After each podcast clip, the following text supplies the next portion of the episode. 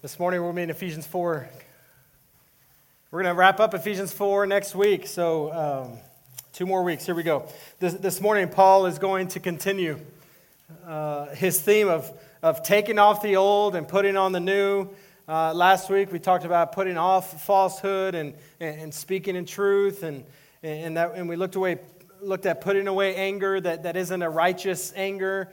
And. Um, this morning, Paul's going to give us a couple more things that we need to put away, and, and then he's going to give us the reason why. And so, if you have your Bibles, Ephesians 4, we're going to read 28 through 30 this morning. Paul says, The thief, let the thief no longer steal, but rather let him labor, doing honest work with his hands, so that he may have something to share with anyone in need. Let no corrupting talk come out of your mouths, but only such as is good for building up, as fits the occasion, that it may give grace to those who hear. And do not grieve the Holy Spirit of God, by whom you were sealed for the day of redemption. Now, when Cena and I were in college, we, we didn't have sororities or fraternities because we went to Christian schools. And those things weren't accepted on our campuses. And so, and so they did what a bunch of a whole bunch of other uh, Christian organizations do is, we, is they robbed from culture and then they just changed the name. And so we had social clubs uh, on, our, uh, on our campus. At, at ACU, Cena was in Sigma Theta Chi, and at Hardin Simmons, I was in Beta Delta Gamma. Now, we had Greek letters. Each club had their own uh, Greek letters, and these were like massive, you know, uh, sheet of plywood type letters that you would paint and, and, and whatever.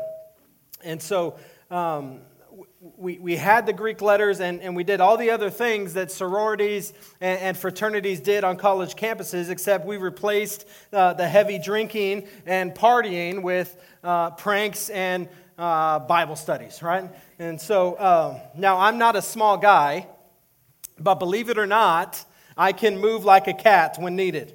And, and there were many occasions where I was tasked with sneaking into a dorm room and stealing other clubs' letters, and, and, then we would hold them ransom for something that we wanted, or we would place them in, in places where it would get the other club in trouble. Now, I was a Bible major, uh, and so anytime I would get caught with them, which happened occasionally, uh, I had the excuse that I was studying Greek, and, and these happened to be my favorite uh, Greek letters that I was holding on to. It was a very spiritual excuse. Now, I, I think a lot of times when we think of stealing, we think of something like that. Even robbing a bank or, or, or getting robbed. That, that certainly fits into this category. And, and it was for sure the case in Paul's day. Now, we know that many of the early followers of Jesus Christ came from among the down and out of the culture of that day. And, so many of these people were day laborers, many were skilled tradesmen, uh, and many their occupation was seasonal. And since there was no welfare system, many of them resorted to stealing in order to provide for themselves and their families. And, and even though these people had become followers of Jesus, they, they still found it hard to break away from the cultural norms of uh, that day. But as Paul has already made clear in this section, beginning in verse 22, when we become followers of Jesus, when we surrender our life to Him as a result of His work in our lives, we have to take off our old ways and we have to put on uh, our new ways. He's already described how we put off falsehood and put on the truth, and, and how we, we, we put off the tolerance for sin uh, in the body and, and put on our righteous indignation. Paul now applies that same concept to our work. And so, as a follower of Jesus, we need to be people who work honestly. Now, so th- th- this isn't just about taking what is not yours, but rather making sure that we are working in a way that honors the Lord. Let's see what the Bible says about stealing because, because maybe you've never taken anything in your life that didn't belong to you.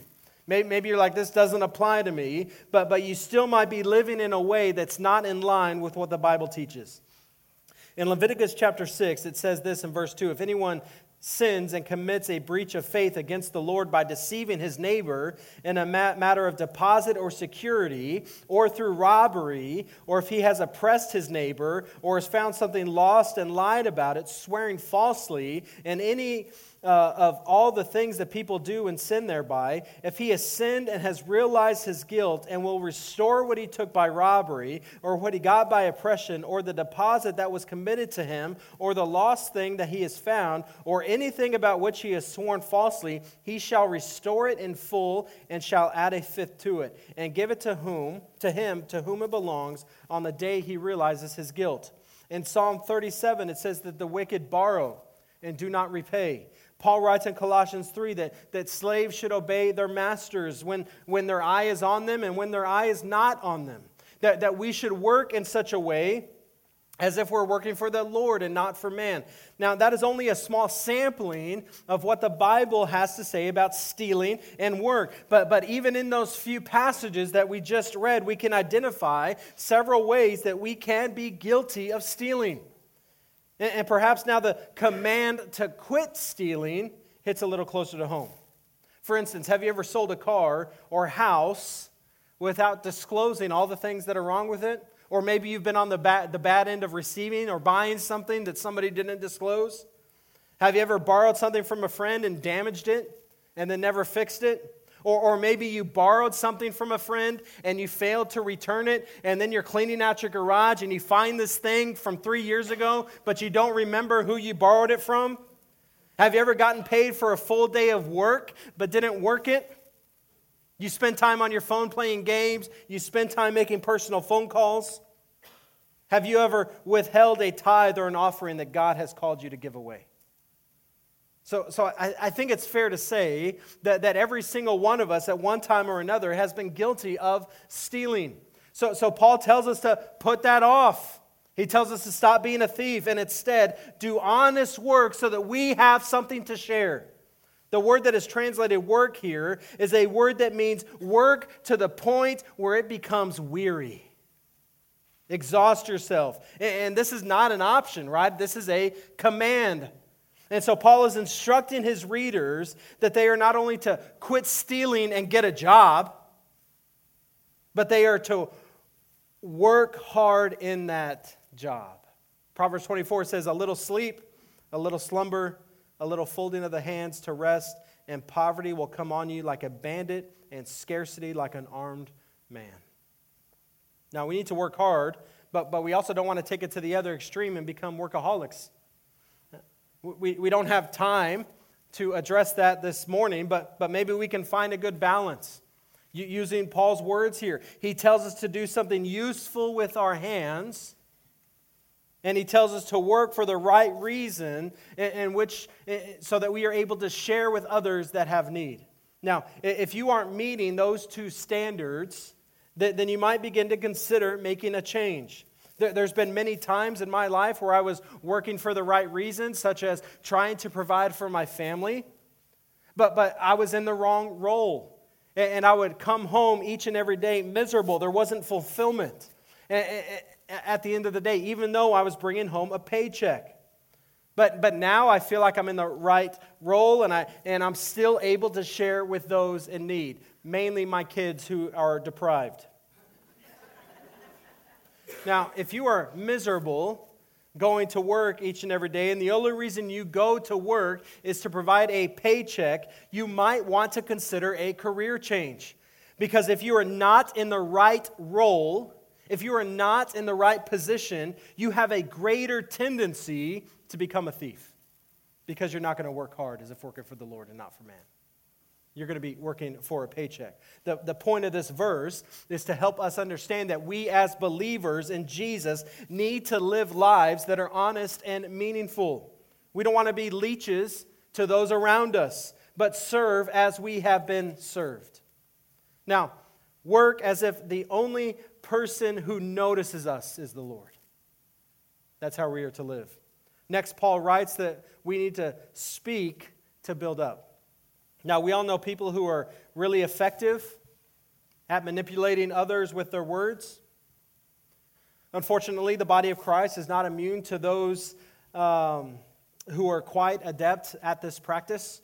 Uh, we all know stories of televangelists who will manipulate their viewers for their own personal benefit. Many, aren't currently, many are currently being investigated by our government. Now, we know how investigations from Congress go, so there's not a lot of hope in it, but nonetheless, it's occurring.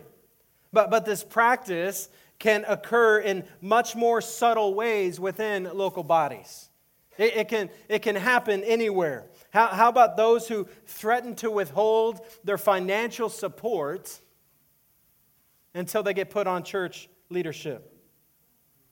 Or what about those who begin whisper campaigns in order to undermine some sort of change that they don't like? Or even those that make personal attacks against the church leadership in, a, in an attempt to get their own way. The, the Bible and, and the Proverbs in particular have a lot to say about those who use deceitful words to manipulate others. Here's just a couple of those. It says, The tongue that brings healing is a tree of life but a deceitful tongue crushes the spirit. Or another one, as a north wind brings rain, so a sly tongue brings angry looks.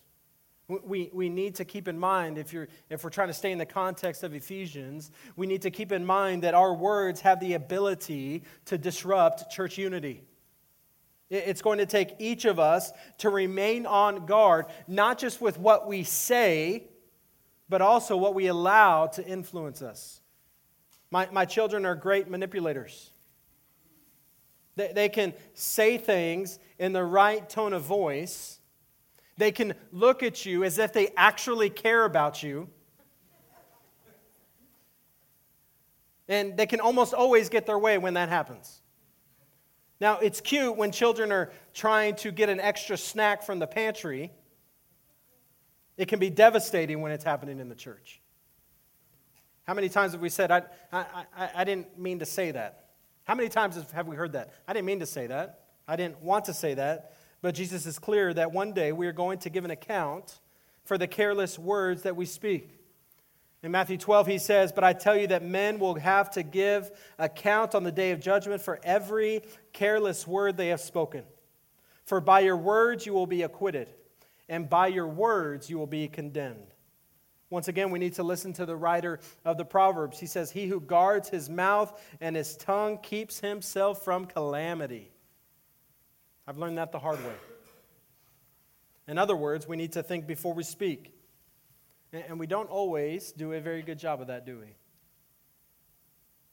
I've gotten better as I've gotten older, but sometimes, sometimes that filter doesn't always work. Sometimes things come out. Another form of talk that comes out of our mouth is gossip. Unfortunately, it seems that, like many of us, don't really have a very good handle on what the Bible considers to be gossip. And therefore, many of us are guilty of gossip and we aren't aware of it.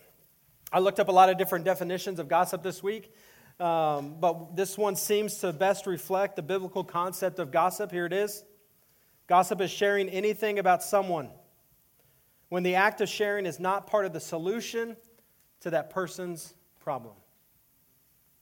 So, gossip is not so much a matter of what we say about others, but what our purpose is when we say those things. Even things that are true about another person can easily become gossip. Even within the church, we need to be careful that, that our prayer requests don't become gossip. Have you ever been in a prayer meeting and, and somebody says, We need to pray for such and such because I think she's having an affair on her husband? We need to pray that the Lord intervenes there. Is that not a form of gossip? If I wouldn't say something about a person in his or her presence, I shouldn't say it when they are not present. Like we know this to be true, but it's still an issue within the church. Once again, the Proverbs give some very clear warnings about gossip. In Proverbs 16, a, a perverse man stirs up dissension, and a gossip separates close friends. I have a feeling all of us have been on the receiving end of that, have we not? Relationships broken because of gossip. Proverbs 20 says a gossip betrays confidence. So avoid a man who talks too much. So Paul tells us don't let those things come out of your mouth. But, but he then tells us what to replace it with. Our words are to build up.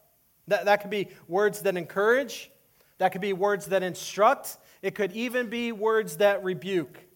I, have learned that, that since we've moved to Iowa, that there's this thing called Midwest nice.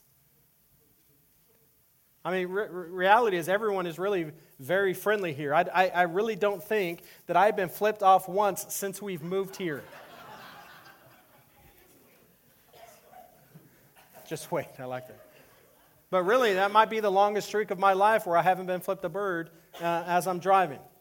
Now, here's the issue the, the problem with Midwest Nice is, is that sometimes that isn't always the best option. Sometimes we have to say hard things for the betterment of fellow believers. Encouragement is always a good thing, and that fits into the, the area of Midwest Nice, but sometimes we have to instruct.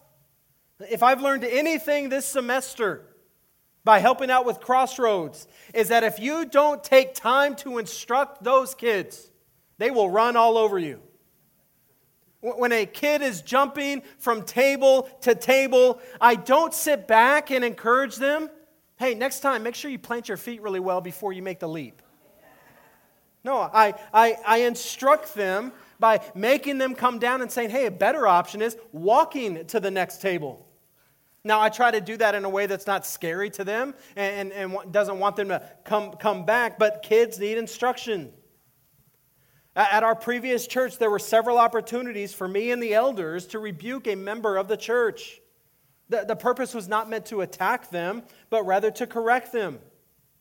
We, we saw them walking down a path that was going to be destructive to their family. It was going to be destructive to the relationship with the Lord, and we wanted to do everything we could to protect them from themselves.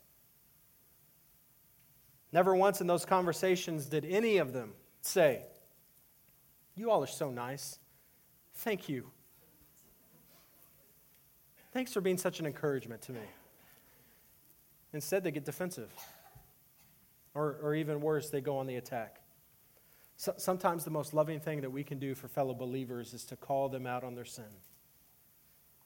Now, I've told this story before, I believe, but I'm going to tell it again anyway. When my kids were younger, they, they had a hard time. I'm sure many of your kids are the same way, had a hard time staying out of the street because I loved them, I would get on to them, and, and there would be some sort of punishment, like you, you can't play outside for a little while. Now, there's this pretty uh, busy road uh, that intersected with our street. And, and, when the come inside and stay out of the street didn't work, I, I, I, had to take it up a level. And so we would go for a walk down to that road that, that, that, that was pretty busy. There was always uh, a dead animal on there somewhere. And I would walk the kids down, show them some roadkill, and, and tell them that if they were to continue to ride their bikes in the street, that's what they would look like.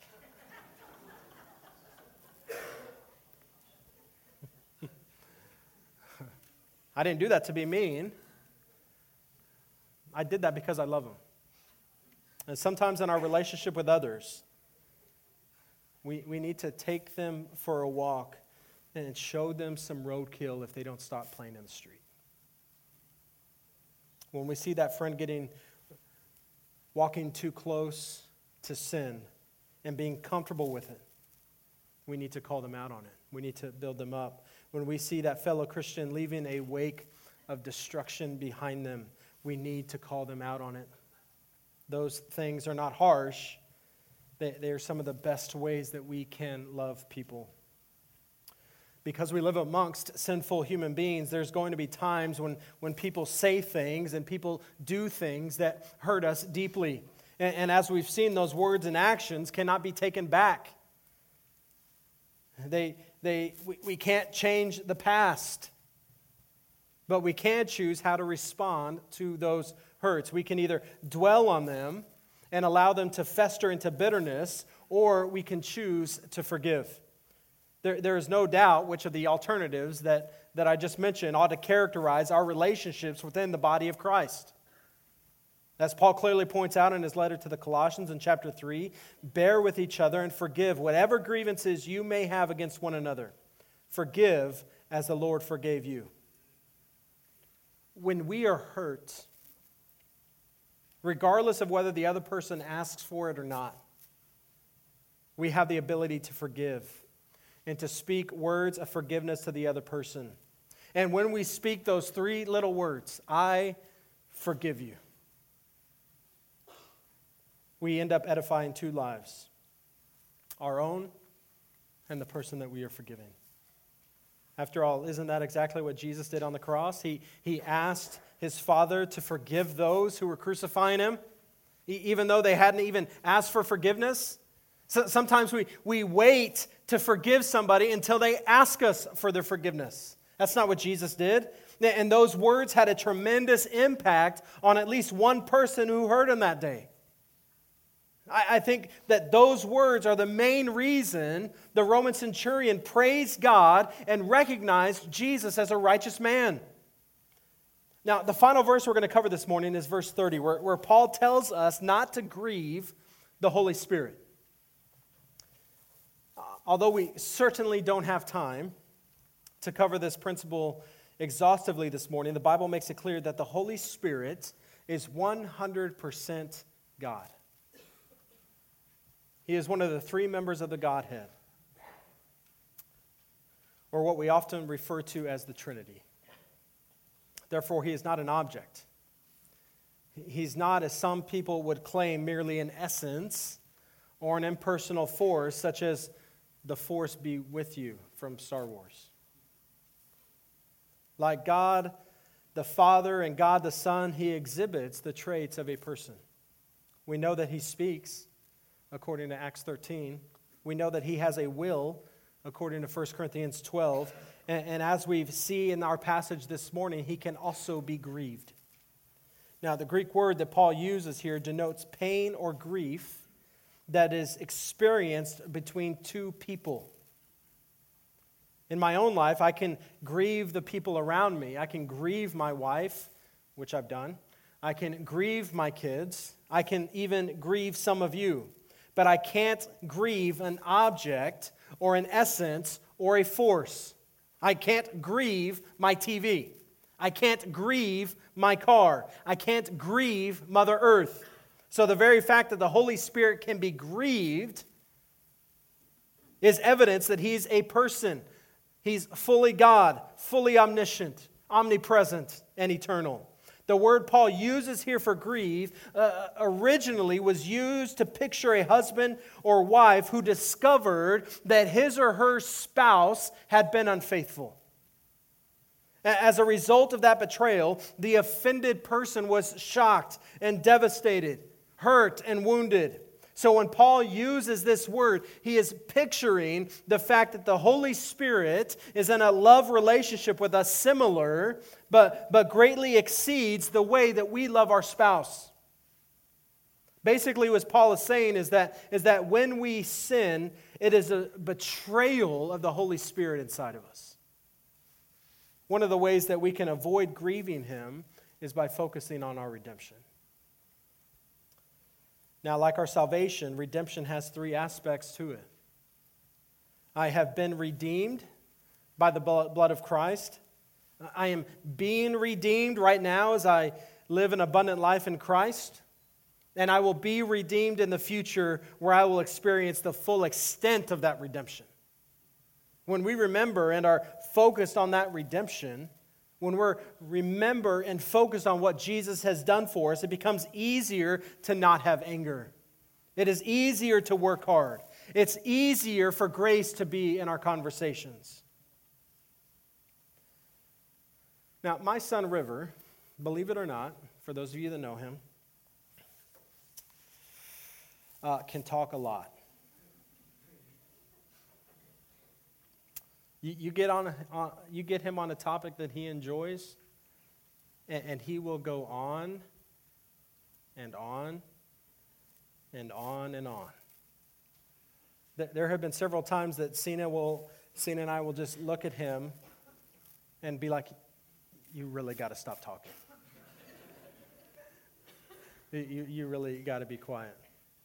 This is the same kid that we used to get frustrated with because, because he was like a closed book and he would just kind of stare at you. He wouldn't really talk to you. But now he talks a lot. Last month, when he was laying in a hospital bed, unable to talk, there was nothing more that I wanted to hear than him talk about anything. If he wanted to get on Amazon and talk about 30 minutes of why he wanted a particular pair of shoes, and he has, I, I would have loved that. If he wanted to talk about why this particular food was his favorite, that, then I would have listened to that all day long. When, when he started getting back to himself and starting to feel better, I told Cena that if I ever complain about him talking too much, slap me.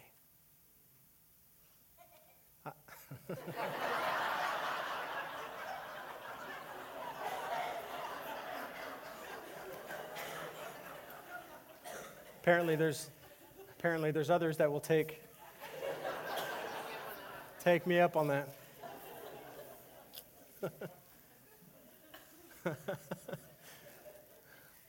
but, but in that moment, I, I, I stopped caring about the annoyances that sometimes come from somebody constantly talking, and, and I focused on the good that I had. When our focus is on what Christ has done for us, a lot of these things that we've been talking about the last couple of weeks will be so much easier. When I focus on the forgiveness that has been granted to me, it is so much easier to forgive and not hold a grudge. When I think about the generosity that has been shown to me with every spiritual blessing, it is easier to be generous to those around me. When I understand the grace that has been given to me, even when I was at my worst, it is easier for me to be a minister of grace to the people in my life. Your, your redemption is the greatest gift you have ever received. When, when you think about what that really means, when you think about what that really means to be redeemed by Him, even when you're at your worst, it, it, it helps us put off our old self. It, it helps us put off our old way of thinking and put on the new. You want to stop being a thief? Focus on your redemption.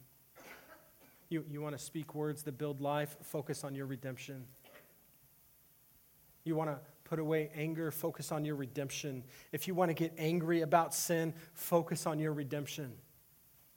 See, it's so, so easy to play church and, and to come in here week after week after week and sing some songs and hear me speak and, and pray and go to. It's so easy to fall into a routine where we fail to remember what we're here for, where we fail to remember all that He has done for us, to, to fail to remember how much we have been forgiven. How much grace has been extended. It's so easy to forget those things. And so, in order to put off the old and put on the new, we, we have to focus on our redemption. We have to think about our redemption.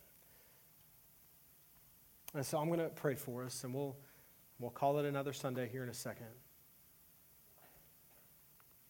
But, but as I pray and as we sing, I'm going to really challenge you to focus on your redemption, to, to think about what you've been saved from while you were still sinners, Christ died for you. All of your sins were future sins when he chose you. Do you understand what that means? It's the greatest gift you can ever receive. We need to give him praise for that. Let's pray. Father God, I pray. I pray, Father, that as we sing and as we respond, that you will speak God, I pray that you'll protect our minds from the enemy right now to distract us. I, I pray, God, that you will help us understand and be aware of all the good we have around us, all the good we have because of you. God, make these moments holy moments as we think about our redemption in you, as we think about the love you have for us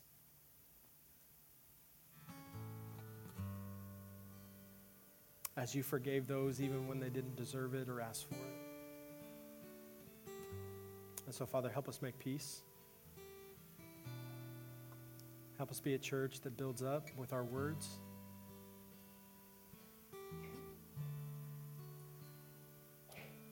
Help us be a church that works as if you are the only person that can see us.